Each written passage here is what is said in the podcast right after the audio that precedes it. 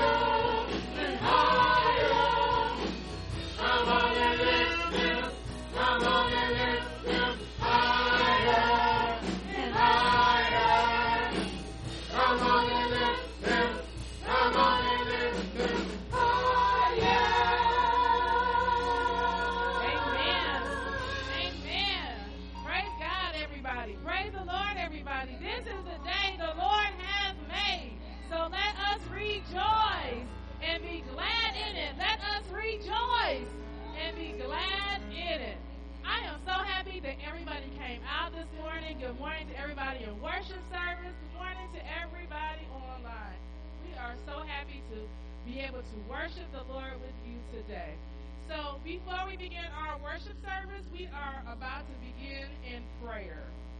Lord, we just say thank you for another Lord's day.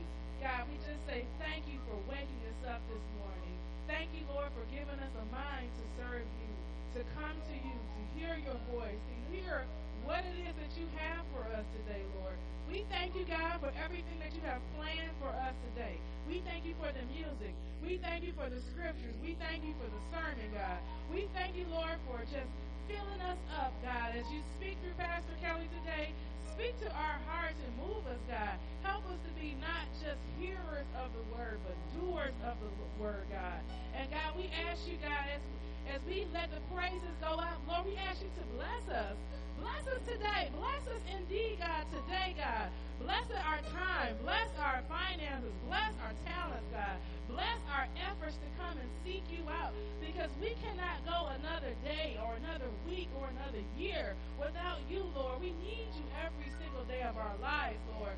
So we just thank you, Lord. We come to you and say thank you, God, for waking us up. Thank you, God, for just giving us the opportunity to give you praise giving you praise without any uh, anything holding us back, God. And we just say thank you, Lord, for Black History Month. This also, God. We just ask you just to fill us up, God. Let the words go out that need to be. Help us to be your hands and your feet uh, today, God, um, during worship service, Lord. And we just ask for those that are still coming in, bless them that are still coming in, those that are driving, those that are coming in online. God, we ask you just remove distractions and draw your people. Call your church together now. Right now, not just here, God, but all over the world, Lord. We need to hear a word today in our world. We need your Holy Spirit to fill our lives, God. So fill us up today. Fill us up, Holy Spirit. As we begin our worship service, we ask you to bless this service in Jesus' mighty name. Amen. Amen. And welcome, welcome, welcome everybody again to New Life at Calvary. We are so happy that you guys made it out for church today. And thank you all for coming online. We just want you to know that if you are a guest, you can fill out a guest card in the back. If you're online, you can uh, make a comment to mark your attendance. You can give us a like for your attendance. If you want to get in contact with us, go to NLAC.tv or go to our app, and then you can click on the About links, fill out a prayer card, and we will get back to you. Is anybody ready to give God some praise today? Is anybody ready for a word today? Hallelujah. So we invite you to stand wherever you are, whether you're at home or in service. And we're going to sing a traditional lift every voice and sing.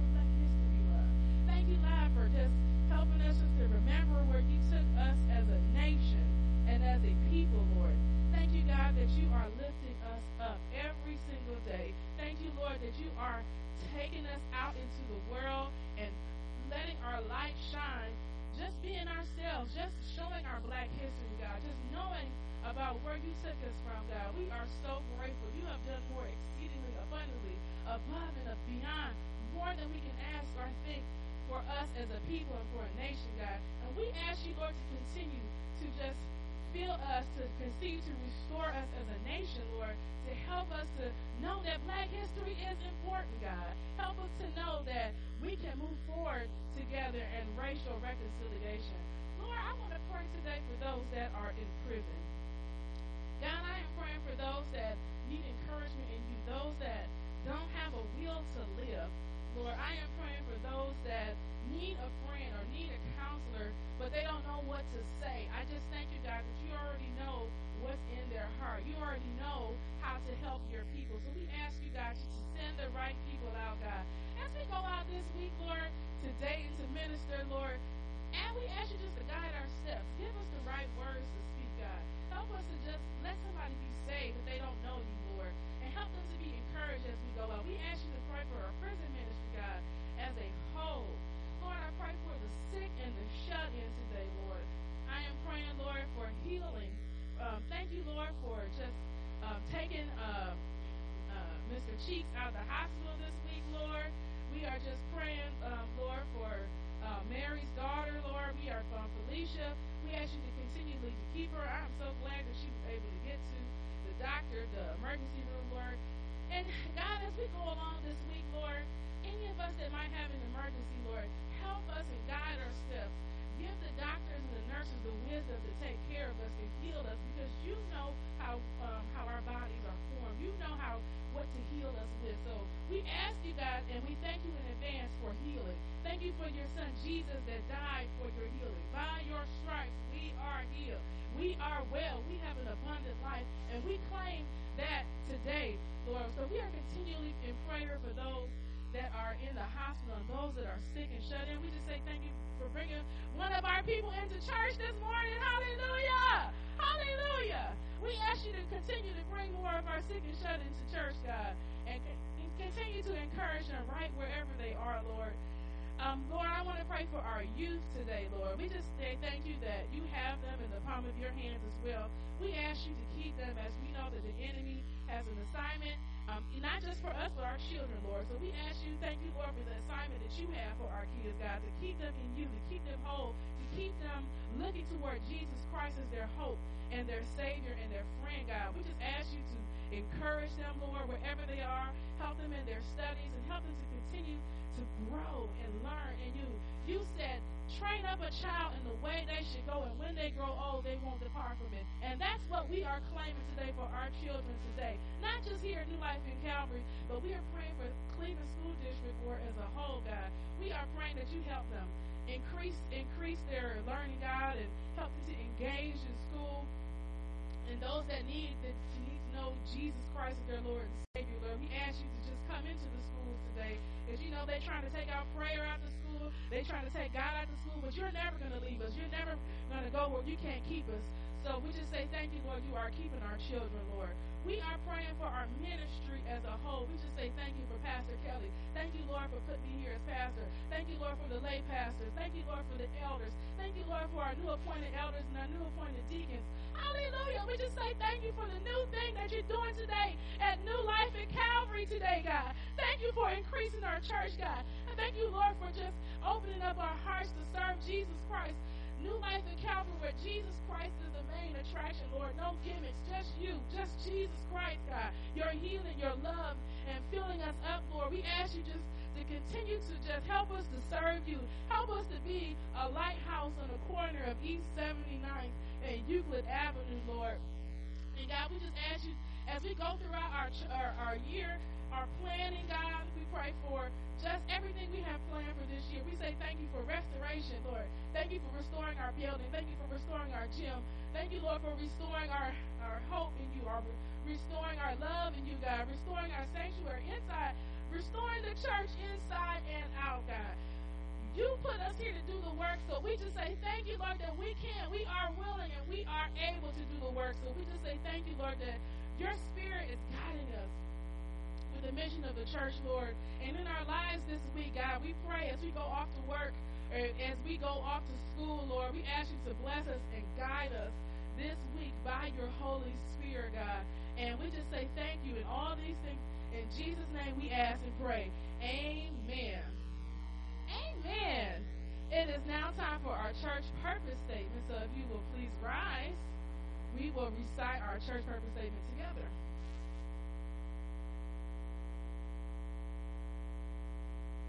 In response to God's love, our purpose is to love others, teach the Word of God, and reach the world for Christ. Therefore, as a covenant partner, I will invite others to come and join me in worship. I will be a part of a small group Bible fellowship to grow in Christ. I will serve in the ministry with my gifts and talents. I will do my part in faithfully giving my tithes and offerings to keep the ministry of Jesus Christ alive in the world. I will love all those who enter our doors and accept them in our midst. Amen. Amen. We are getting ready to have something special today, saints. We are about to have an ordination. Praise God. Praise God. Thank you, Pastor Antonia. Hallelujah. It's good to see everyone in the house of the Lord today we do have something very special in the life of the church where we're able to ordain and install our newly elected elders and deacons. So if we can have those elders and deacons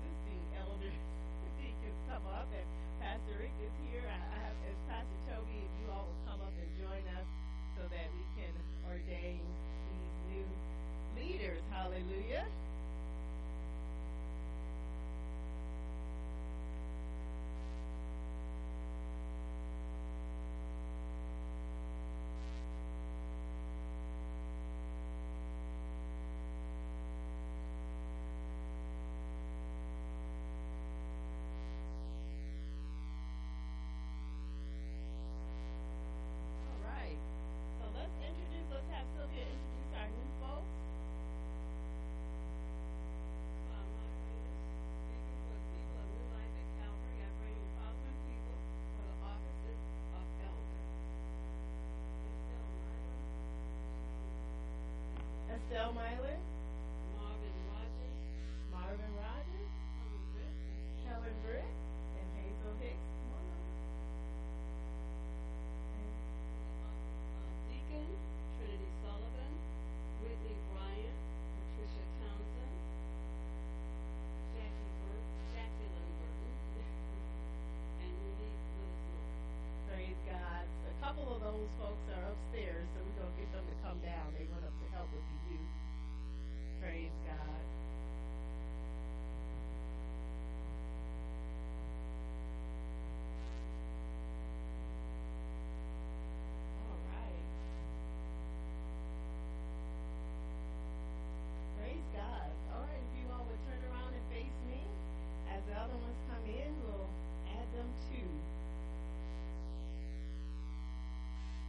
Are different gifts, but it is the same Spirit who gives them.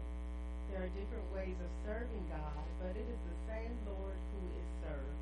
God works through men and women in different ways, but it is the same God who achieves his purpose through them all. Each one is given a gift by the Spirit to use it for the common good. Together we are the body of Christ, and individually members of Him. Though we have different gifts, together we are a ministry of reconciliation led by the risen Christ.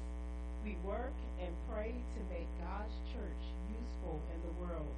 And we call men and women to faith so that in the end, every knee shall bow and every tongue confess that Jesus Christ is Lord to the glory of God the Father. Within our common ministry, some members are chosen for particular work as ministers of the word, ruling elders or deacons. In ordination, we recognize these special ministries, remembering that our Lord Jesus said, Whoever among you wants to be, be great must become the servant of all. And if they want to be the first among you, they must be the slave of all.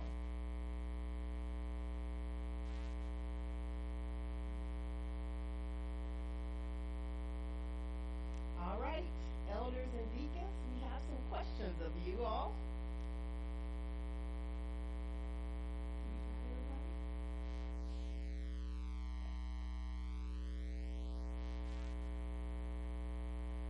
Do you believe in one God, Father, Son, and Holy Spirit? And do you boldly declare Jesus Christ as Savior and Lord and acknowledge Him Lord of all and head of the church? Do you believe the scriptures of the Old and New Testament to be the Word of God and inspired by the Holy Spirit, the unique witness to Jesus Christ, and the authority for Christian faith and life? Will you receive, adopt, and be bound by the essential tenets of ECO as a reliable exposition of what Scripture teaches us to do and to believe? And will you be guided by them in your life and ministry? Relying on the Holy Spirit, do you humbly submit to God's call on your life, committing yourself to God's mission and fulfilling your ministry in obedience to Jesus Christ under the authority of Scripture and guided by our confessions? Will you be governed by ECO's polity and discipline? And will you be accountable to your fellow elders, deacons, and pastors as you lead? Do you promise to be faithful in maintaining the truth of the gospel and the peace, unity, and purity of the church? Praise God. And will you pray for and seek to serve the people with energy, intelligence, imagination, and love? this question is specifically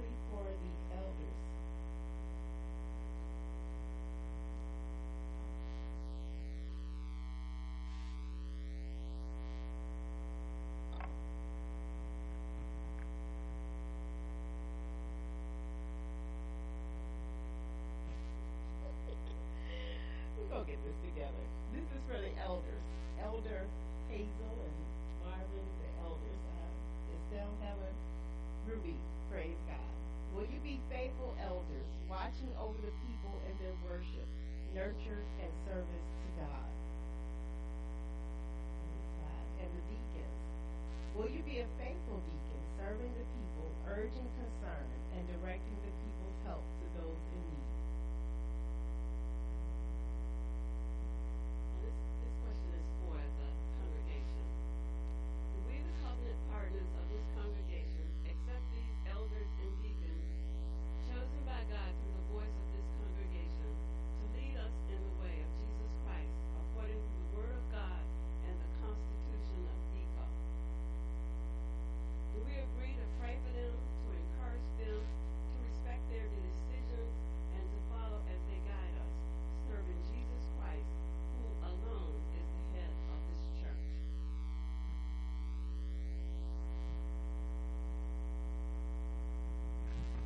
Us pray. Almighty God, in every age you have chosen servants to lead your loyal people. And we thank you for these elders and deacons whom you have called to serve you. Give them special gifts to their work on your behalf. Fill them with the Holy Spirit so that they may have the same mind that was in be faithful and dedicated elders and deacons. Lord, we pray your anointing and blessing upon these, your servants, as they serve in this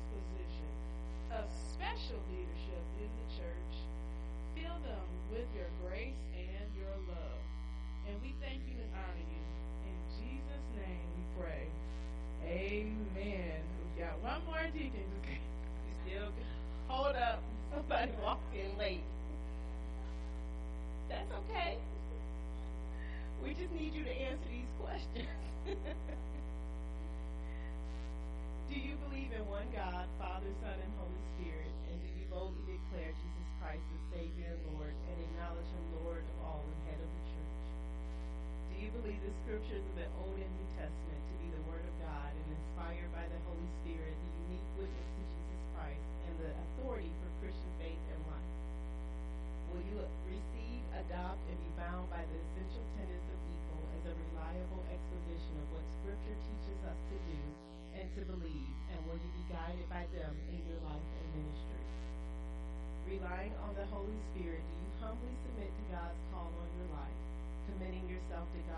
And fulfilling your ministry in obedience to Jesus Christ under the authority of Scripture and guided by our confessions? Will you be governed by ECO's polity and discipline, and will you be accountable to your fellow elders, deacons, and pastors as you lead? Do you promise to be faithful in maintaining the truth of the gospel and the peace, unity, and purity of the church? And last one, will you pray for and seek to serve the people with energy, intelligence, imagination, and love? Amen. Praise God. You are.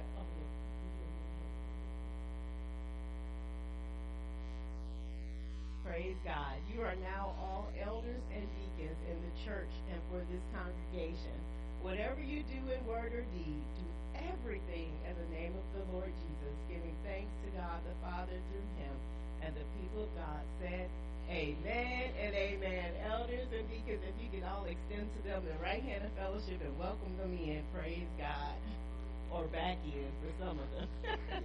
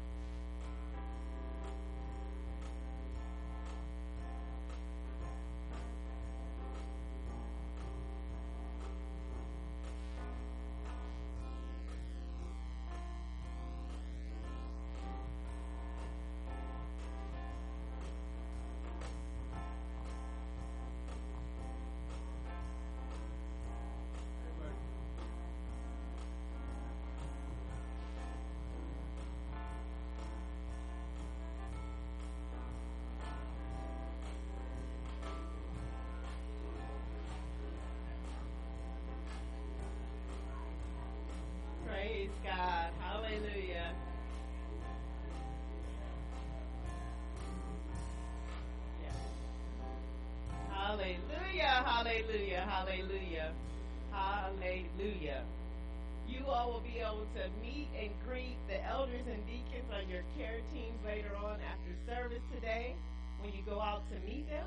And by the way, if you go out there and you don't see your name, just think about where your last name falls in the alphabet and fit yourself right on in. Saints, we will now be blessed by our scripture with our scripture reading by our newly ordained deacon, Pat Townsend. Praise God.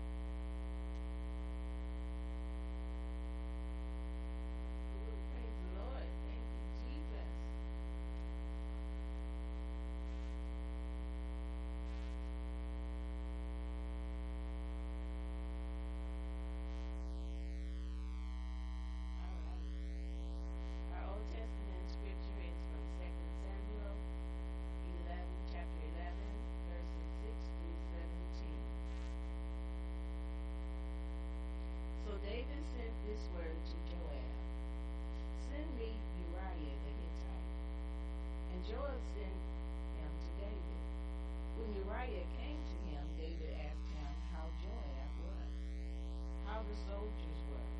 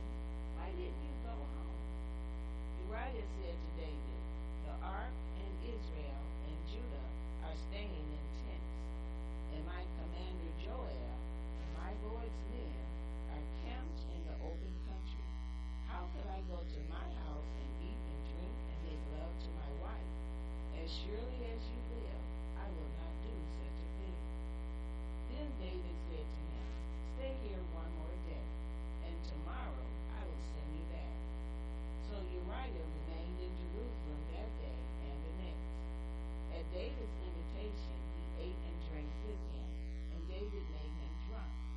But in the evening, Uriah went out to sleep.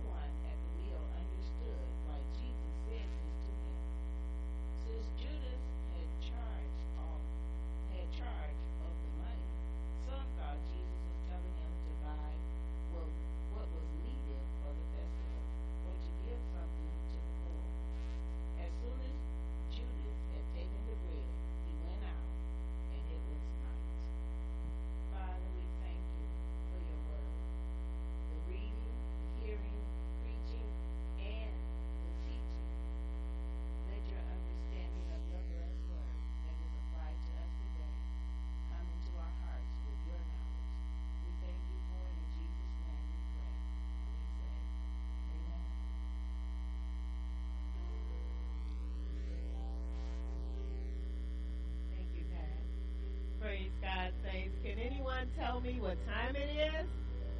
It's offering time. And what do we say? Hallelujah. Praise God. It is so good to be able to give back to God in the form of our tithes and offerings. Amen.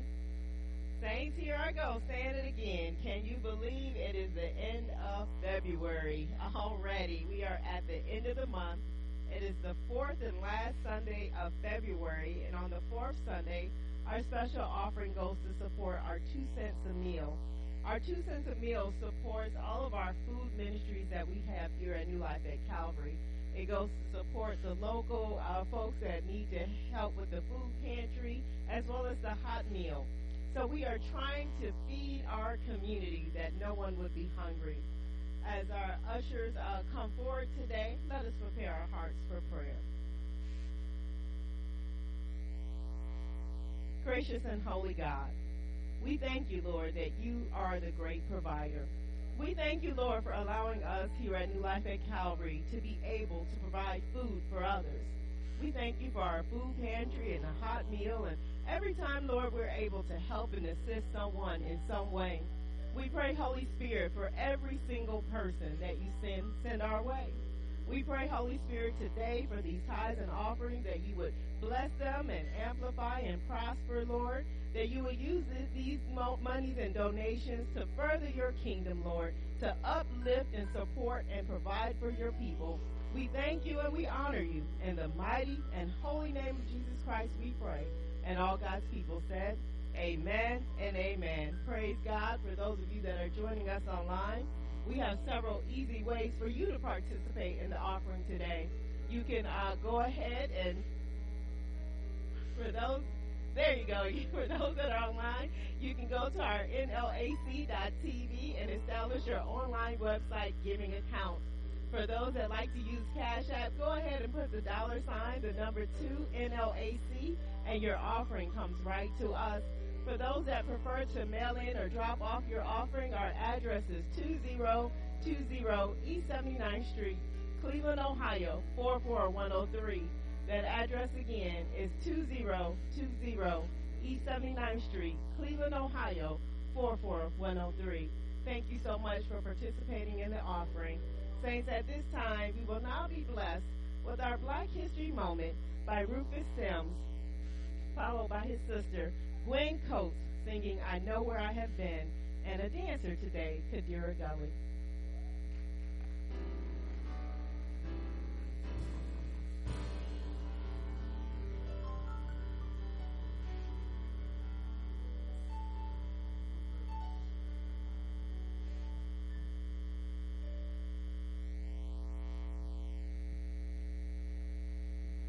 Morning. How's everybody?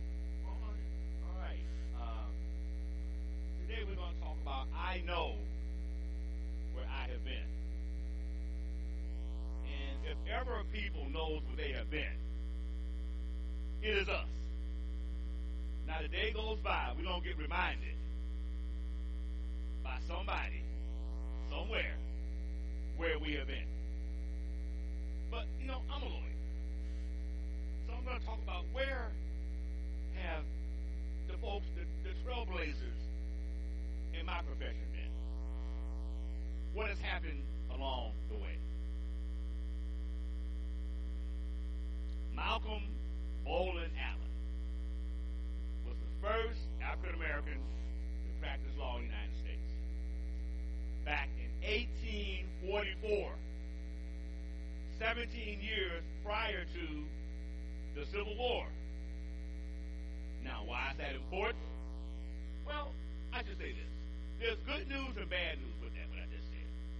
The good news is, hey, he practiced law, first one, made history, fantastic. Bad news is, he didn't have any clients, okay? All right? Black folks couldn't, couldn't pay and white people weren't going to him. So he said, well, you know what? What am I to do? So he wasn't going to stay there or, or ride the segregated train from Maine, where he lived, to Massachusetts. So Malcolm Bolling Allen walked, walked 50 miles from Maine to Massachusetts to set up his law practice. Now you might ask, well, why did he go to Massachusetts? Well, Massachusetts wasn't going to Mississippi, okay? He wasn't going down there, okay? May not be a good idea, Pastor Rick, go down there.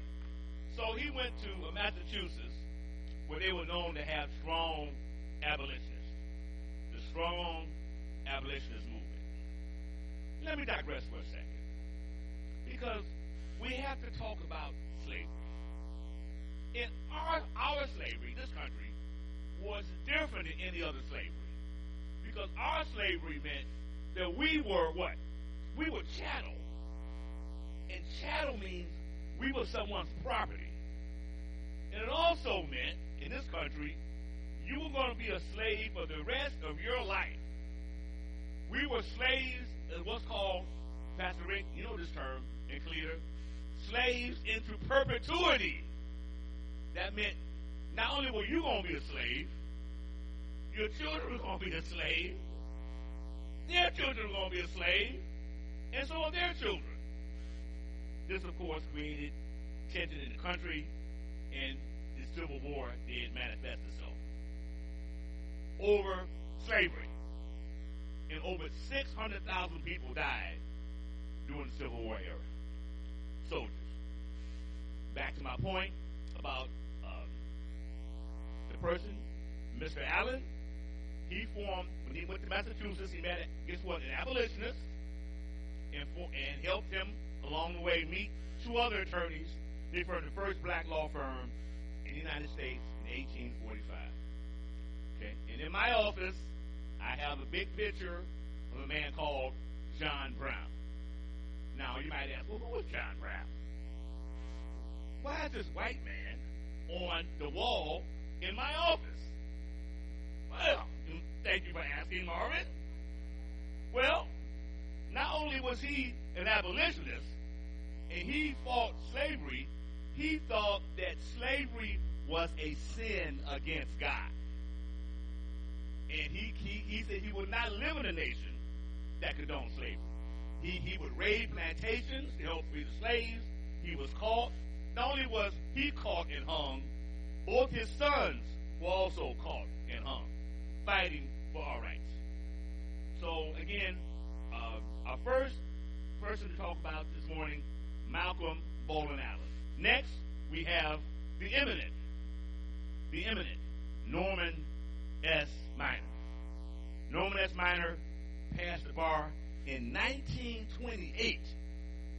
And, and, and the good news about Norman Minor again, lawyer, the first African American prosecutor in, in Calvin County, prosecuted 5,000 cases.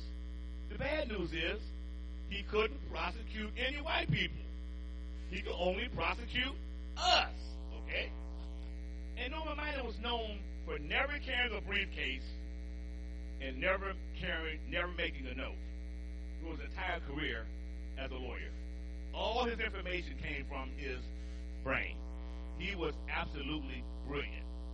And when he left the prosecutor's office in 1948 and started his own firm, lawyers flocked to him wanting to be under his tutelage. You might ask, when? What lawyers? Well, you ever hear of Carl Stokes? You ever hear of Louis Stokes? You ever hear of Stanley Tolliver? Okay. Just great lawyers. And what you might say, why all these why am I mentioning all these men?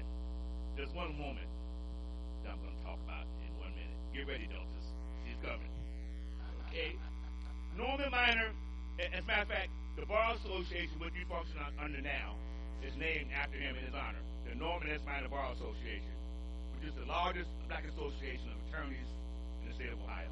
And every year we give a annual Trailblazers Award. I did win one year, and just it, it's flourishing now. And that's the banner which black lawyers function under in Cuyahoga County, the Norman S. Minor Bar Association. Next we have, here we go, Thurgood Marshall. Now, folks, I can't say enough about Thurgood Marshall. But he's also in my wall, in my office. As a matter of fact, a judge gave me a bust of him and also put in my office. Uh, And Thurgood Marshall is known for three things. Thurgood Marshall was a civil rights attorney and worked for the NAACP. He passed the bar, folks, in 1933. 1933. He was first in his class at uh, the Howard Law School. And he uh, had a burning desire to set us free. Well, uh, the NAACP said, well, we have, we have a job for you, Thurgood, a great job. And he says, well, fine. Anything in Boston, New York, Cleveland, Detroit? No, Thurgood. You're going to Alabama and Mississippi. okay. Uh, Thurgood. very much. I can take that assignment. And as he traveled throughout the South, folks, he was known to stay in people's houses of clients he represented. And this is a fact. I researched this. Norman Minor, when he would go to a town deep in the South, and people may have found out he was in town, he dressed. You know how you go to bed at night, you get undressed and put on your pajamas and all that kind of stuff, go to bed? Norman Minor was fully dressed when he went to bed. He wore his suit, he wore his tie, he wore his shirt, he had his cufflinks on, his vest, his pants, his socks, his shoes. Only thing he didn't wear was his hat. Now, you might say, where'd that term come from? Getting your hat or hatting up. It came from Thurgood Marshall going in the South and dressing that way because he knew the word got out where he was staying. Some of our sick white brothers may be coming to get him a visit and he didn't have a chance to get dressed and look for his clothes. It was out the door fast you could run to the nearest tree. And Thurgood Marshall became uh, our first, our first Associate Justice of the United States Supreme Court. And he did that job from 1967 to 1991 and did us proud. And known for, known for overruling Plessy versus Ferguson. What is Plessy versus Ferguson? case, case in 1896, Supreme Court ruled that black folks were going to be segregated. It was that was, it was, it was constitutional to have separate but equal. I should say. If, if it was separate and equal, Supreme Court says it was constitutional.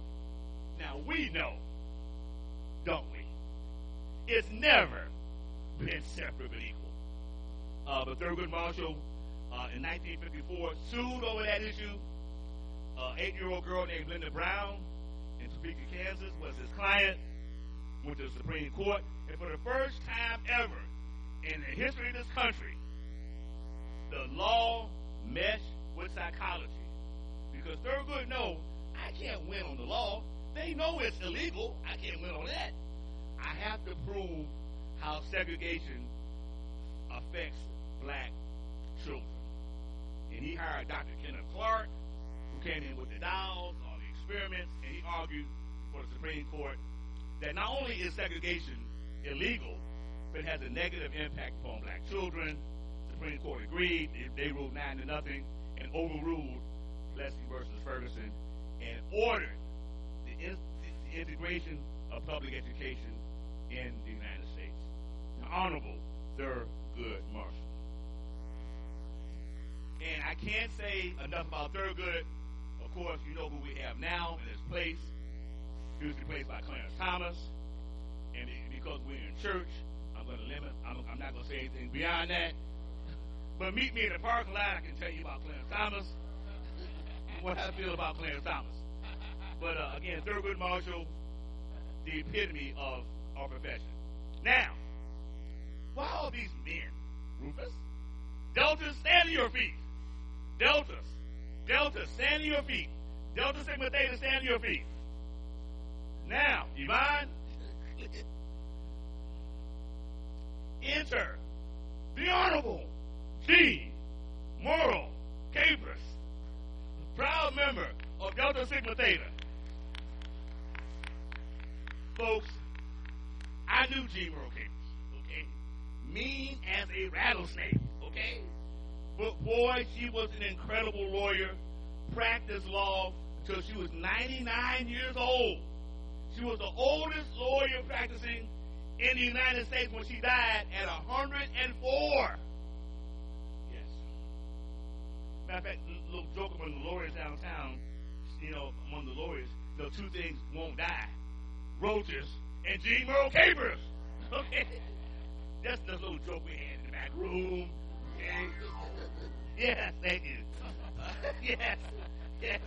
G. Murrell Capers died uh, again at uh, uh, in 2011 and passed the bar in 1938. She was known for that red pillbox hat that she wore throughout the courthouse. The queen of the courthouse, and by, by fact, most people don't know this. She was an expert champion tennis player. In 1938, she won the Open Cleveland Tennis Championship in 1938. G. Murrell Capers.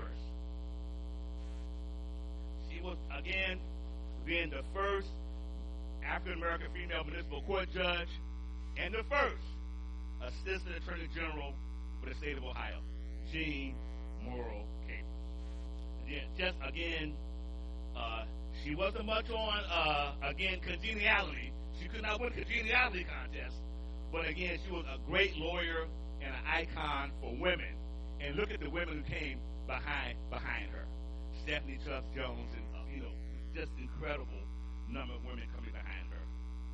And, you know, we, we talk about the journey and where we've come. Of course, I'm a lawyer. I'm so proud that my daughter now is a lawyer. Uh, not only a, not only is she a lawyer, she's here today. Not only is she a lawyer, a professor at the law school. Praise God. Praise God. Praise Kalita Sim. Kalita, I'm sorry. Kalita Jackson. I'm sorry. I'm sorry. Pastor Rick, again a lawyer. And, you know, folks, what do we see? I'm, I'm, I'm there. I'm there. I'm there. And what did we hear last week?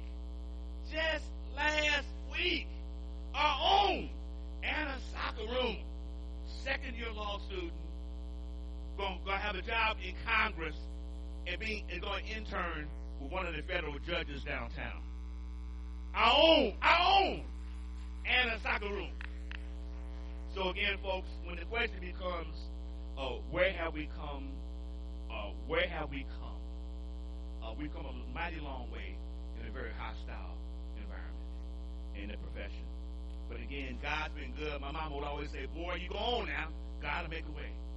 And, and, and God has. I'm so proud. God has done what He's done and uh, set us on a path uh, of righteousness. And uh, I'm so proud to be a member of the profession and fostering the ones who are yet to come. Praise God.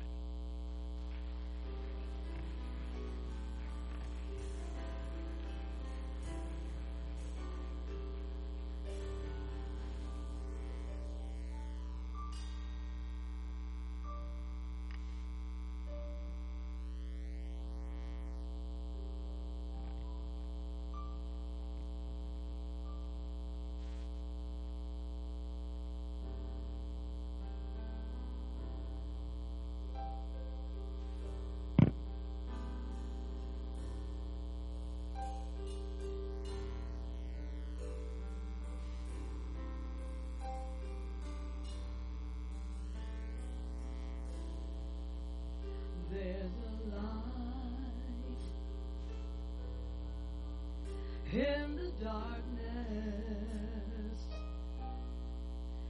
though the night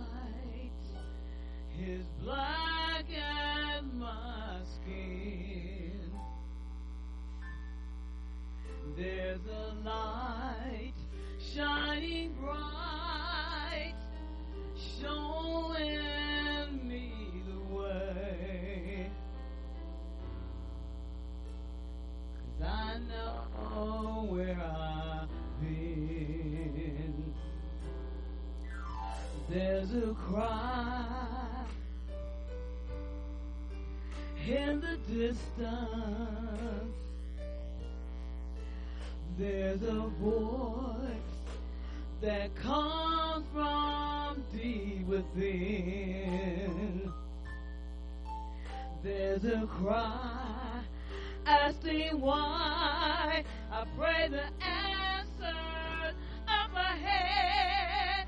Oh, yeah. Cause I know where I've been. There's a road.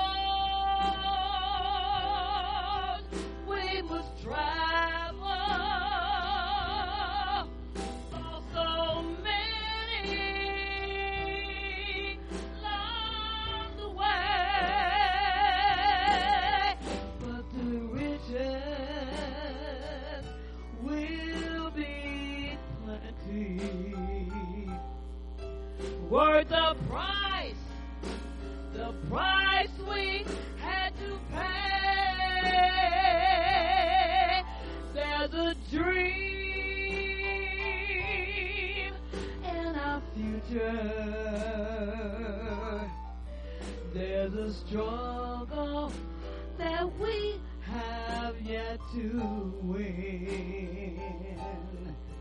But there's pride in our hearts, cause I know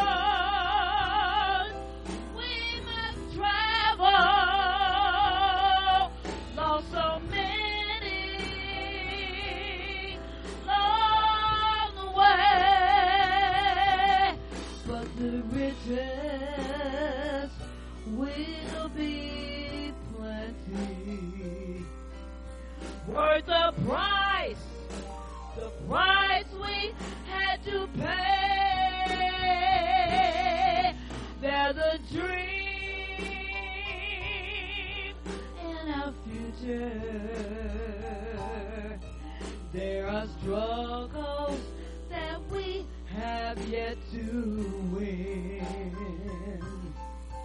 But there's pride in my heart, cause I know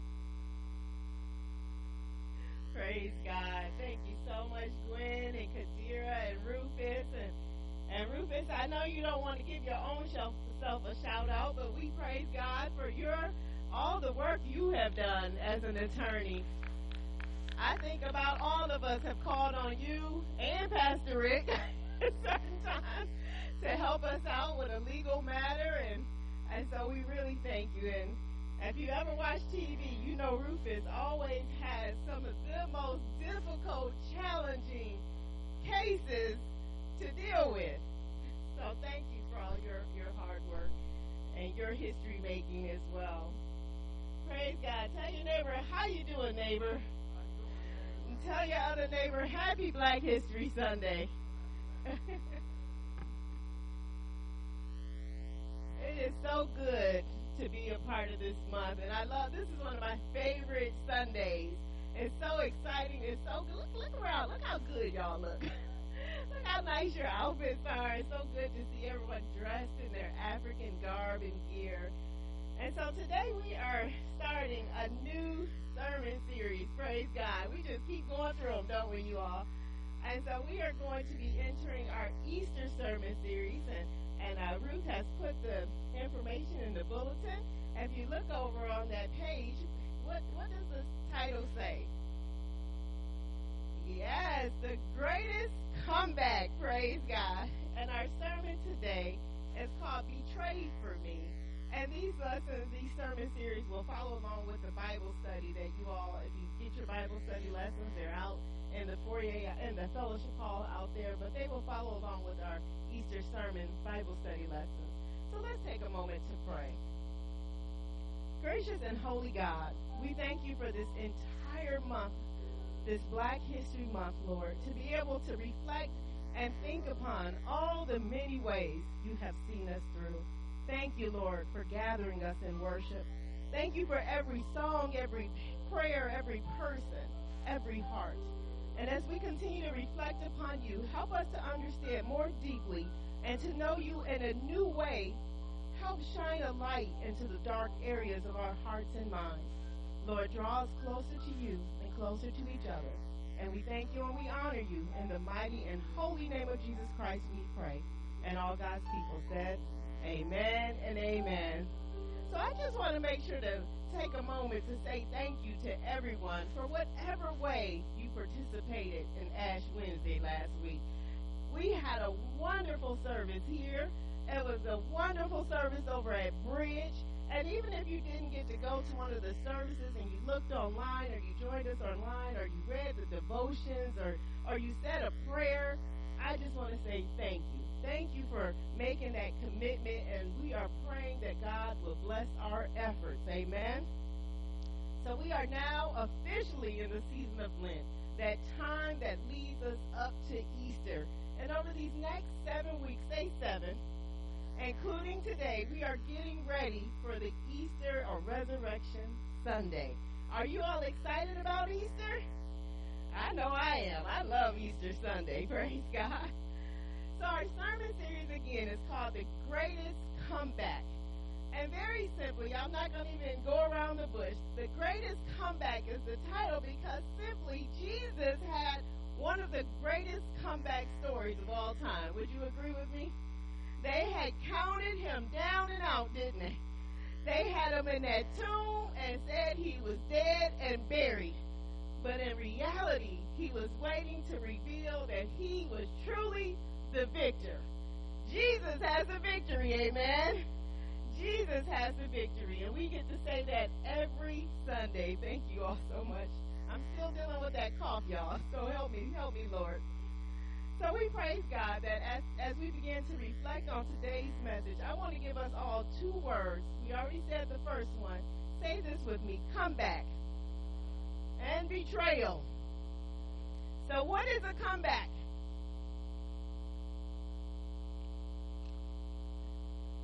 Some being down, right? Being down and out. Comeback means to return to a former position or condition, recovery, revival, or return to life.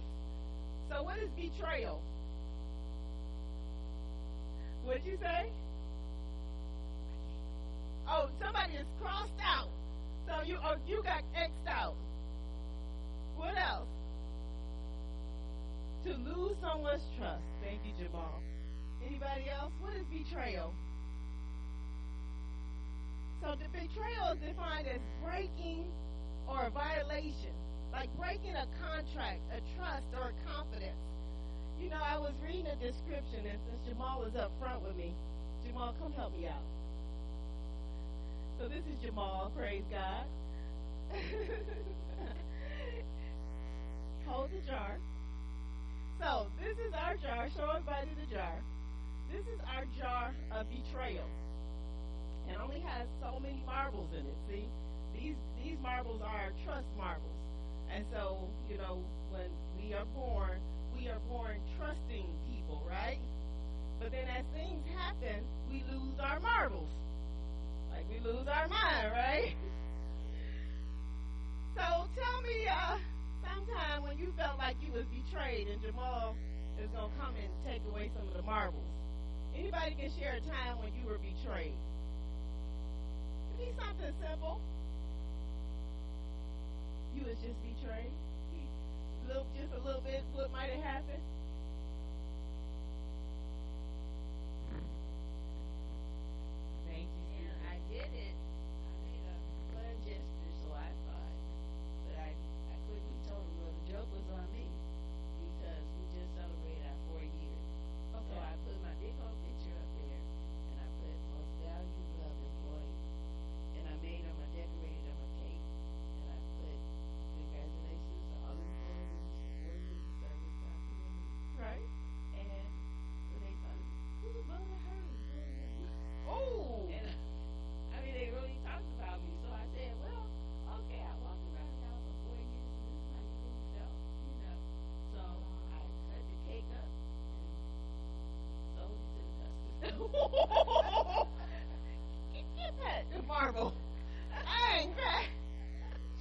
Forget y'all. Y'all ain't gonna even get none of this cake.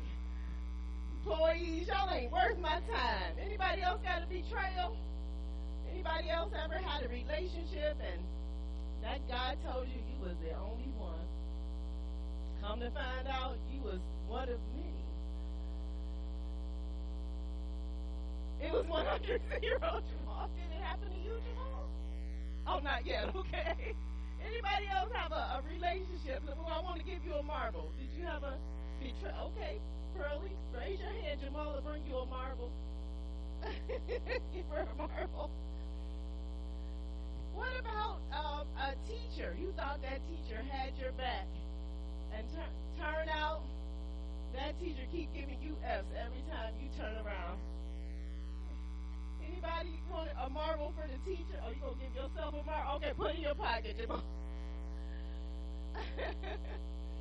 what about a coach? I wish Terrence was here today. He would tell y'all the story about when his coach blackballed him and he couldn't get on any team. Any team. Anybody ever have a coach? What else? What other ways have we betrayed? Why I got him up here. Emotionally, physically, mentally, spiritually. How else are we? I got we got all these marbles left. You you all must not have been betrayed. We gonna have a full jar. So many marbles left. Anybody else experience any type of betrayal?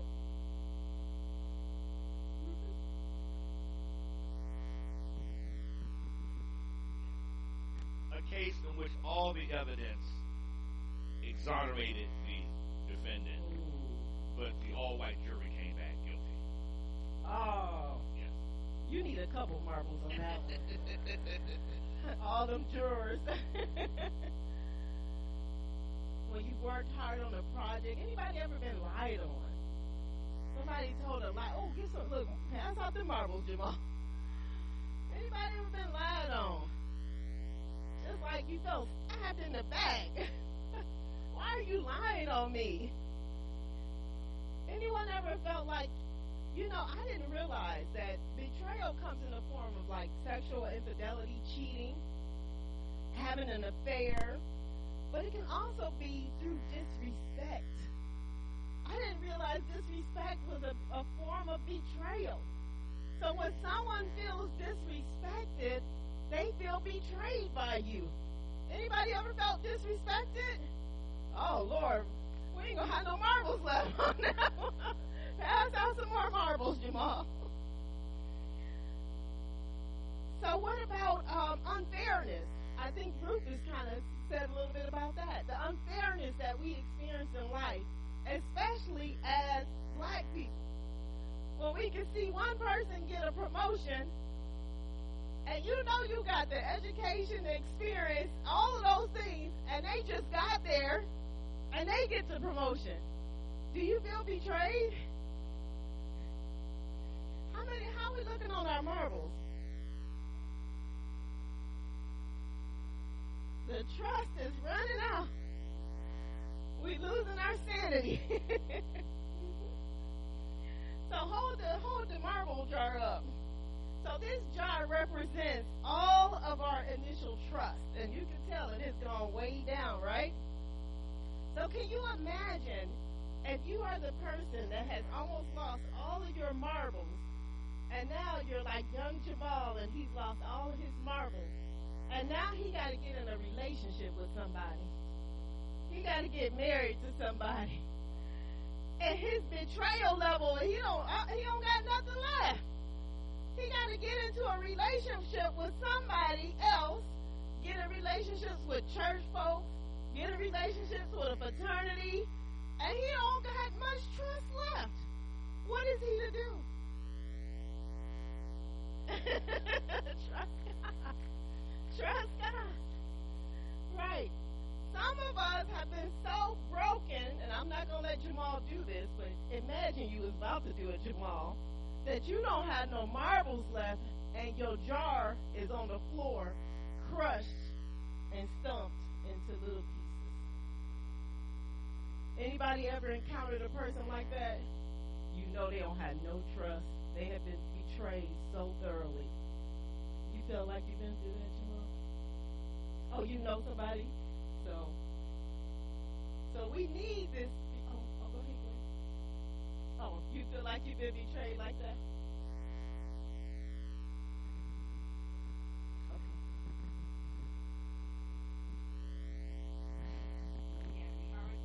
Practice and everything. Thank you. That was gonna match my coach. we had rehearsed and practiced for this particular, this particular show, and the show was going on. The show was doing good, and the bass player in the middle of the show just walked out, Wow. and we were just like, maybe he's going to the car and coming back. but no, he walked out and kept on going. And we were so devastated. We were like, now what are we going to do? But Kerry picked up the load. He played the bass on his one hand and the melody on the other hand. And we got through. And we were so, it was so gratifying that we just picked it up. And the people asked us to come back. Right. and they gave us even more money than we did when we got Praise when we, God. It just worked out really. God. But we were just devastated. God. It was like, oh my yeah. And see, that's good that you brought that up, Gwen, because we are going to talk about what we do when we feel so betrayed. So betrayed and broken. And we don't have very many marbles left. Let's thank God for Thank you, Jamal. You, you can sit down. Thank you. Did anybody else know? Oh, oh. Come on. Thank you. Uh, having said that, uh, Gwen, I remember when I had my band,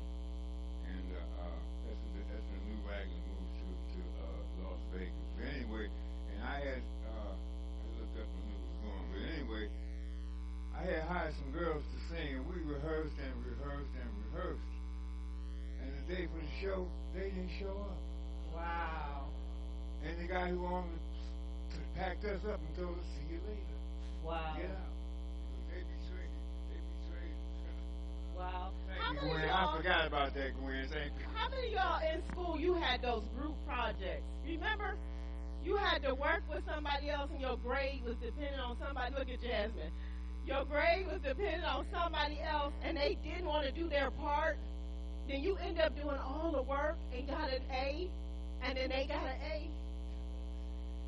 And you just wanted to go tell on them, right? we have all experienced betrayal. Say that. I have experienced betrayal. Relationships, we all have relationships, and betrayal occurs inside of relationships.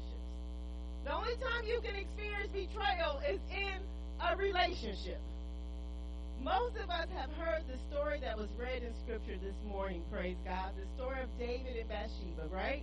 We're all familiar with the story of David and Bathsheba. What did David do? He cheated, right? David cheated with Bathsheba. Bathsheba got pregnant. He tried to get her husband Uriah to come home and sleep with her so that, you know, we can pretend the, the baby daddy is somebody else. Man, thank God we got those DNA tests now, no? but he tried to set this up. And the story is always told from David's perspective. David always gets most of the story. But today I want us to think about Uriah. Just think about the story from Uriah's perspective. Uriah, scripture tells us, was one of David's mighty men. He was one of the original 30 men who fought alongside of David. David was in need of these men because remember, before David became King David, he was just David. And he served King Saul. And King Saul was out to kill David, remember? And these mighty men helped to, to save David's life and to install him as king. So he needed these men, right? Uriah's name actually means Yahweh or God is my light. He was brave. He was a hard worker. He was loyal. He was true. He loved David. Anyone ever been so dedicated to your job or your place of work or school and you are a hard worker, you're loyal to the team, you give your all? That was Uriah. Uriah was so focused on being a good soldier and a good leader. He was the kind of person we all want on our team. He trusted his king. So can you imagine? One day Uriah's out on the battlefield. He gets a call from King David, come home, I need to talk to you. He goes home and he has no clue what's happening. How do you think Uriah is feeling about the king? He's excited, isn't he? He's like, I'm going to see King David, my main man. He is so happy to see, see the king. And he gets there, he's like, hey. And they have food together, they eat together, they drink together, they spend time together. And King David the whole time is like, uh, how's your wife doing? and Uriah's like, she good, but but back to you, King David. And King David's like, well, why don't you go home and wash your feet? And see, wash your feet was the turn that meant go home and sleep with your wife. He was like, no, my feet all right, I'm good. Couldn't get him home. Could not get him home. Uriah was so focused. I'm sure he was telling the king all about the battles. He was probably telling him, you know, such and such did this out on the field, and we've been fighting and we've been winning. He was probably so pumped to tell David all of what they had been doing. And what was King David thinking about the whole time? Trying to get him home to that wife. There was another person that's mentioned in this story. You all may or may not have heard his name. His name was Joab. Joab was also in this mighty men of 30. And see, he knew what was up. He caught on real quick. He knew King David was up to something. But you see, Uriah was so innocent, so trusting. He never expected that the people that he loved and honored would betray him. His jar was full, you all. How many of us have been surprised that the people in our lives that we love and trust let us down? Our parents, the people above us, our leaders, our president, our vice president, everybody you can name, right? It's always a shock, and we're like, I never expected you to do that to me. But they do it, right? Betrayal is a hard topic to talk about. It is the one of the most difficult conversations to have. And why is it so hard to talk about? Because when we are betrayed, we are so hurt and we are so angry and we want to retaliate. We tired of talking. You about to hurt like I hurt, right? Betrayal happens in families, it happens in communities, it happens in neighborhoods, even in countries. Right now, that whole Ukraine war, do you think the Ukrainians feel a little betrayed by the Russians? Do you think the Russians feel betrayed by Ukraine? Everybody angry, right? Even in America. A lot of times when we talk about black history, what we fail to acknowledge is the betrayal. This group of people did something to this group of people, and then the first group want to act like they didn't do nothing. Or some of them at least. Slavery is hard to talk about, isn't it? Jim Crow, redlining, the prison system. No one wants to talk about the fact that rules were put in place to cause harm to black people and other people of color, and including women. No one wants to talk about this stuff. When you are betrayed, when somebody hurts you, don't you want to talk about it? You go to your spouse, look, um, you told me you was going to do this, but you did that. And your spouse say, well, let's talk about that later. And you like, well, okay, let's talk about it later. Then later comes and you say, well, let's talk about that conversation. They're like, no, I don't want to talk about it. It didn't happen like that. How are you feeling? What? Your head is exploding, right? You never want to talk about what you did? You know what you did, right? All of us have said that. You know what you did, now you don't want to talk about it. You want to act like it didn't even happen. That is one of the hardest parts for me when we talk about what happened to black people. Is people want to act like it didn't happen. People want to ban books and get rid of stories like it didn't happen. I'm like, oh no, we're going to tell all the stories. We're going to keep talking about it, keep talking about it, and keep talking about it. Amen? Why is this story in the Bible? What does God want us to know about betrayal? It, it does happen, right? David wanted something, right? David wanted Bathsheba. And he was willing to do anything to get to Bathsheba. He didn't care about his soldiers. He didn't even care about his own family. He had wives. He wanted Bathsheba. He got what he wanted, which ultimately was sex, and then, oops, she was pregnant. I told y'all last week sex is a hard topic to talk about, amen?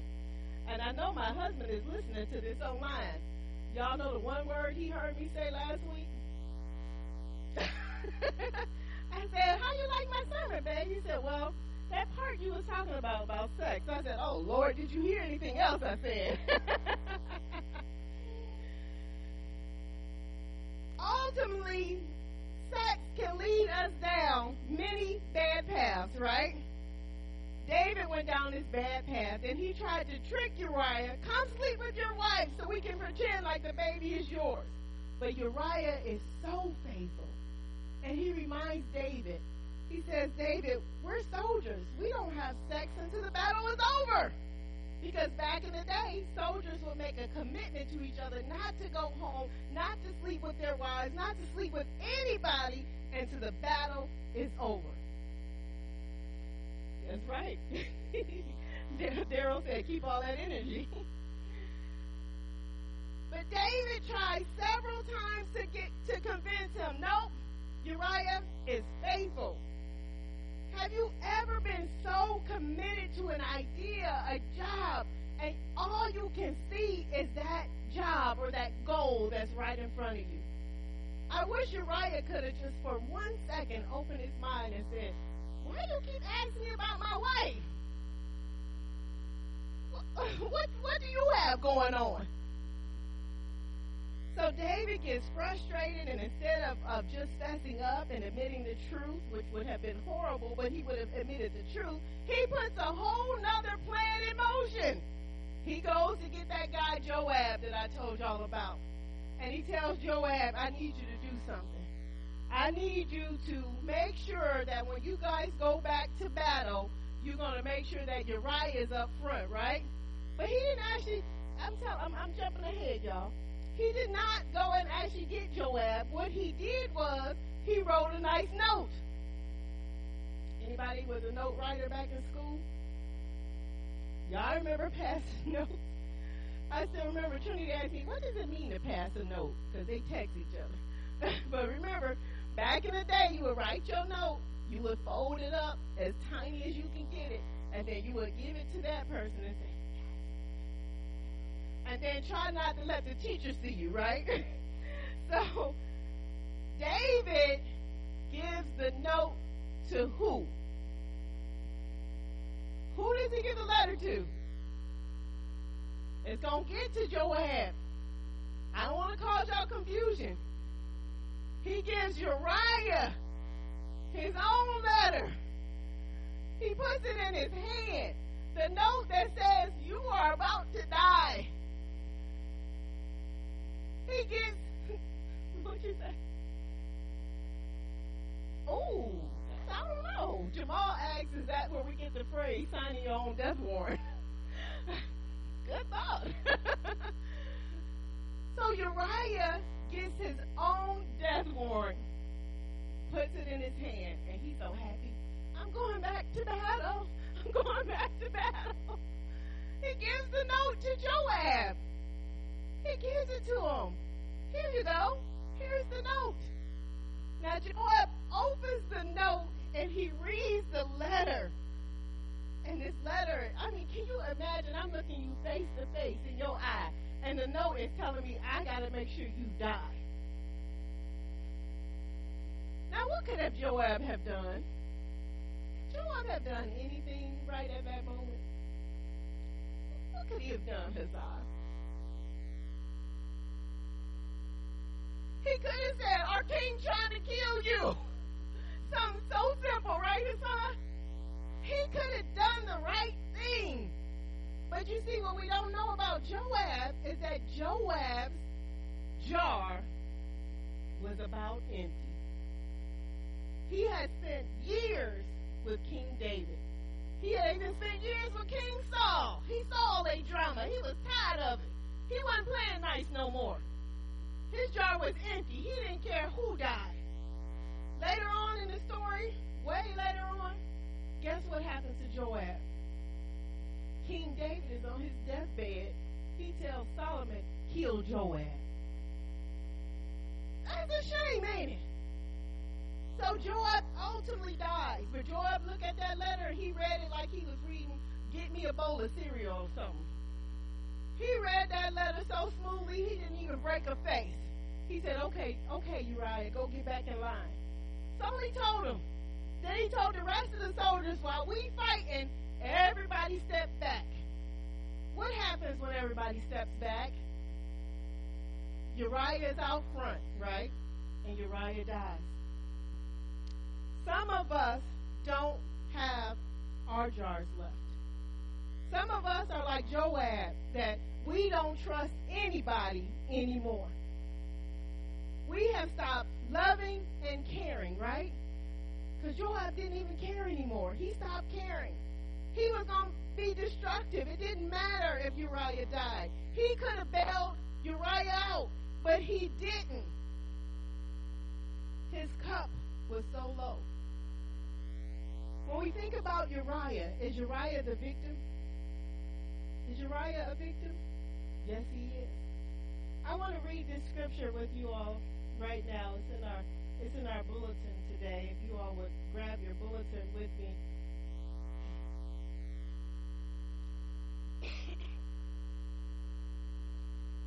and we're going to look right here at um, 2 Samuel chapter 11, verses 14 through 15. Let's read that together.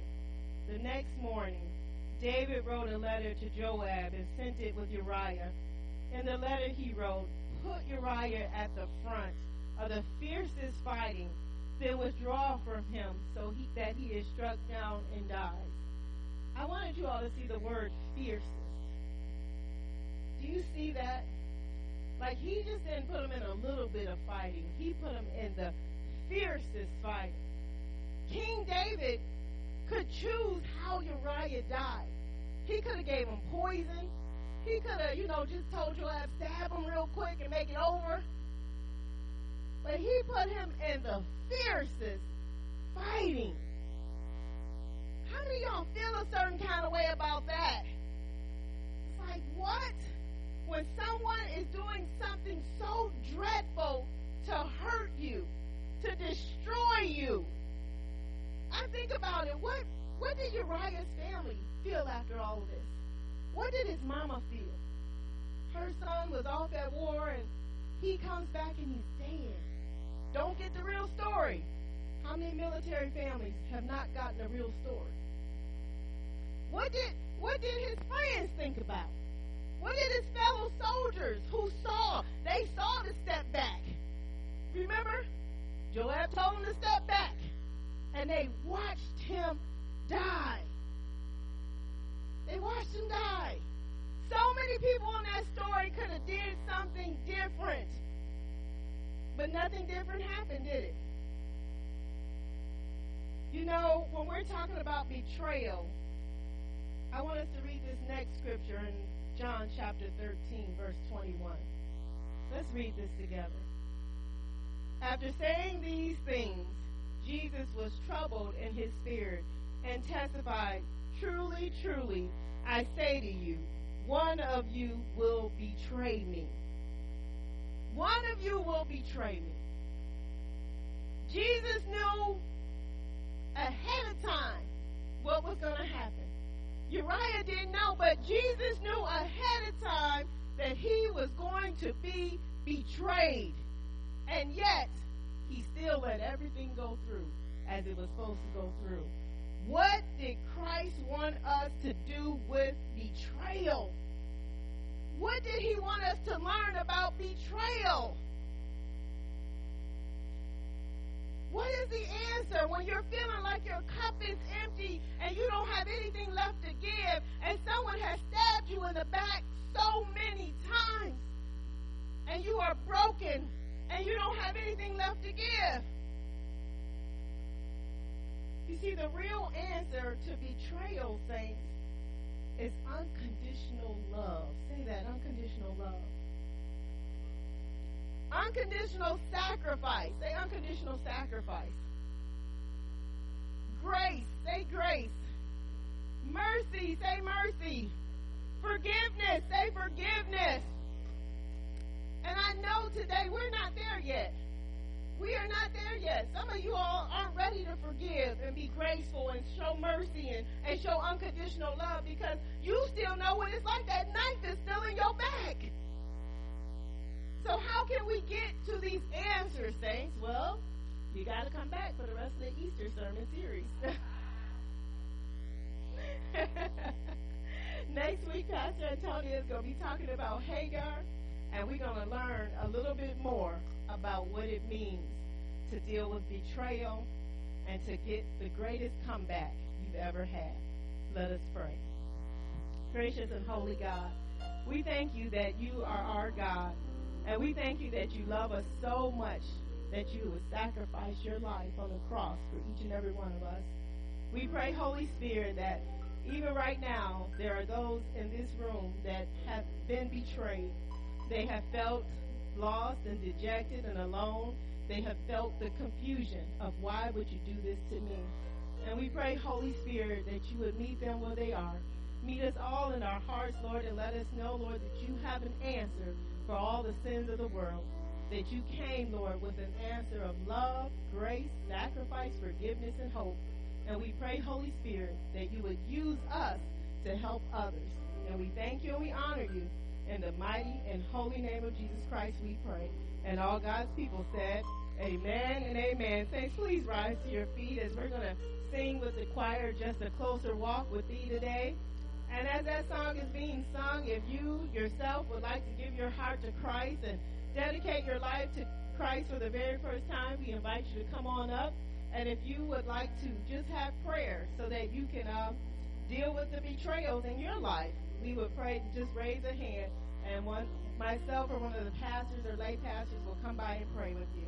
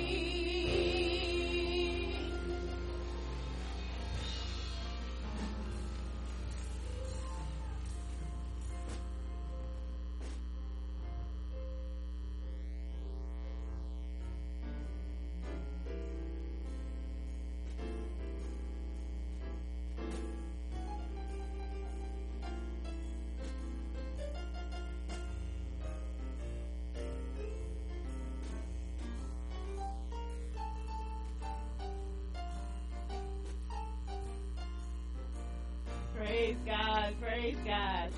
Thank you, Sharon. All right, praise God. I am so glad that all of you are here at church today. We have lots happening after church, so I'm gonna kind of go stand by the front door. So when you try to sneak out, that you will have to look at me first. Because I'm going to tell you to go back to your elder deacon table and check in. Today is Meet Your Elder Deacon Sunday, and we do invite you to come to the tables. We just want to make sure you know who your elder and deacon is, and we want you to make sure your information is correct. Some of you, we might have a, a old cell phone number or something like that. We might have your birthday wrong, and that's why your birthday hadn't been showing up in the bulletin. So make sure we have your information correct. We also, also, also need you to take a moment to think about your mortality. Talked about that last week, right? We have living wills, healthcare power attorney forms, the funeral, and then we have a special guest here today. Her name is Carolyn Hill. She is from E.F. Boyd Funeral Home. She will help you with any plans that you would like to make or any questions that you may have. Because all of us, say all of us, should have some plans. We should. We all know we're going to meet our Maker, right? We all are. So please help us out.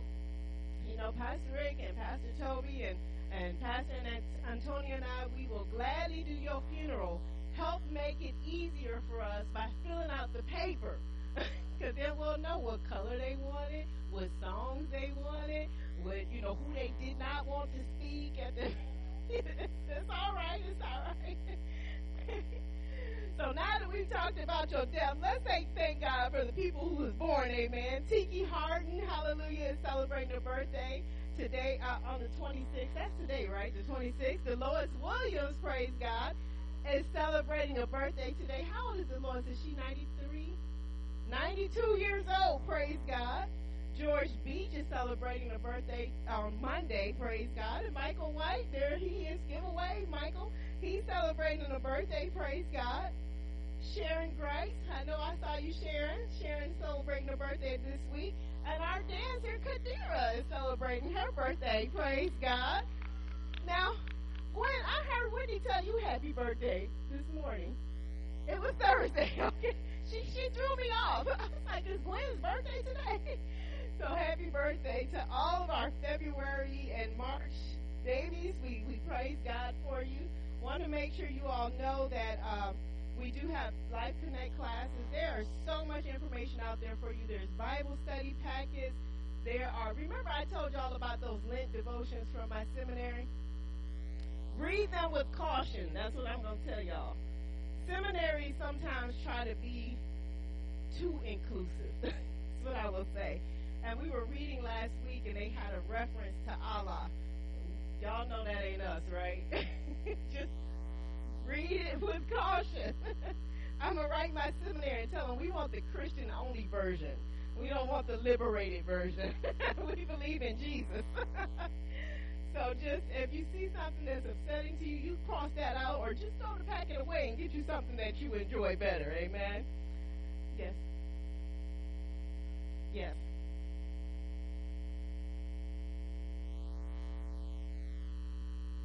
Praise. Look, Gwen getting y'all recruited. so we do have a notary here, and they are at no cost. Thank you for that service. Need to see your ID, and she will notarize your living will and your power of attorney. And some of y'all are going to tell me, but I already filled my forms out. I'm going to tell you that was 10 years ago. I have looked at some of y'all paperwork, and it is 10 years old. We need to update, okay? Update because that person that you listed as your as your agent may not even be available to help you right now, okay? Uh, Church Women United will be collecting for cookies. So if you all want to donate cookies this week, you can bring them up on by Tuesday. Uh, we want you to know that the prison ministry, look at that uh, announcement about prison ministry. Um, and the ushers will be having a meeting on March the 12th after worship service. Uh, this one says uh, Sylvia wants you to know that if you are in her class, you need to pick up your lesson directly from her. Okay? Did I get everything? Thanks, Marvin. Thank you. It was a couple more. Now I remember that paper, Marvin. Marvin Rogers wants you all to know that after the Meet Your Elder Deacon, the men will meet in the Zoom room. And Jamil Williams, Daniel Saints, uh, is at the hospital he is having kidney surgery, praise God. Uh, Jamil has been very private about most of his health care, and I didn't even realize it. Most of us are like in shock, like, what? Jamil needed a kidney? but that's because he's so private. But family is so excited because he needed this. He had it. He okay, so it's done. He's in recovery. Thank you, Helen. Thank you, Helen. I, when I had talked to Tina, she was still waiting to hear, but that was yesterday afternoon, so we didn't have any news. So praise God for Jamil's recovery. Pray for him to continue to get well, to be strong. And um, is someone else? Oh, uh, Pastor Antonia did mention uh, about Mary Jane's daughter Felicia. She had to have emergency gallbladder surgery uh, Saturday morning. So just pray, pray for Felicia. She is in recovery and doing well.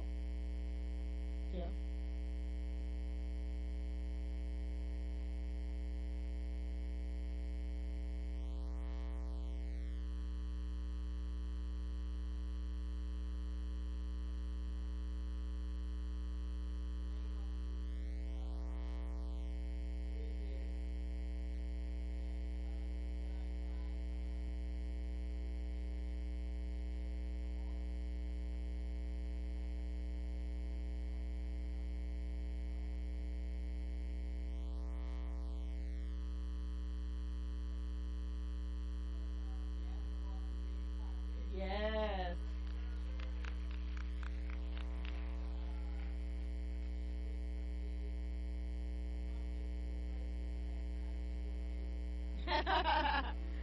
she did. She really did. Thank you, Gail, for sharing that. The community meal is Tuesday, and we do need volunteers. Gail, how will we be able to see the movie?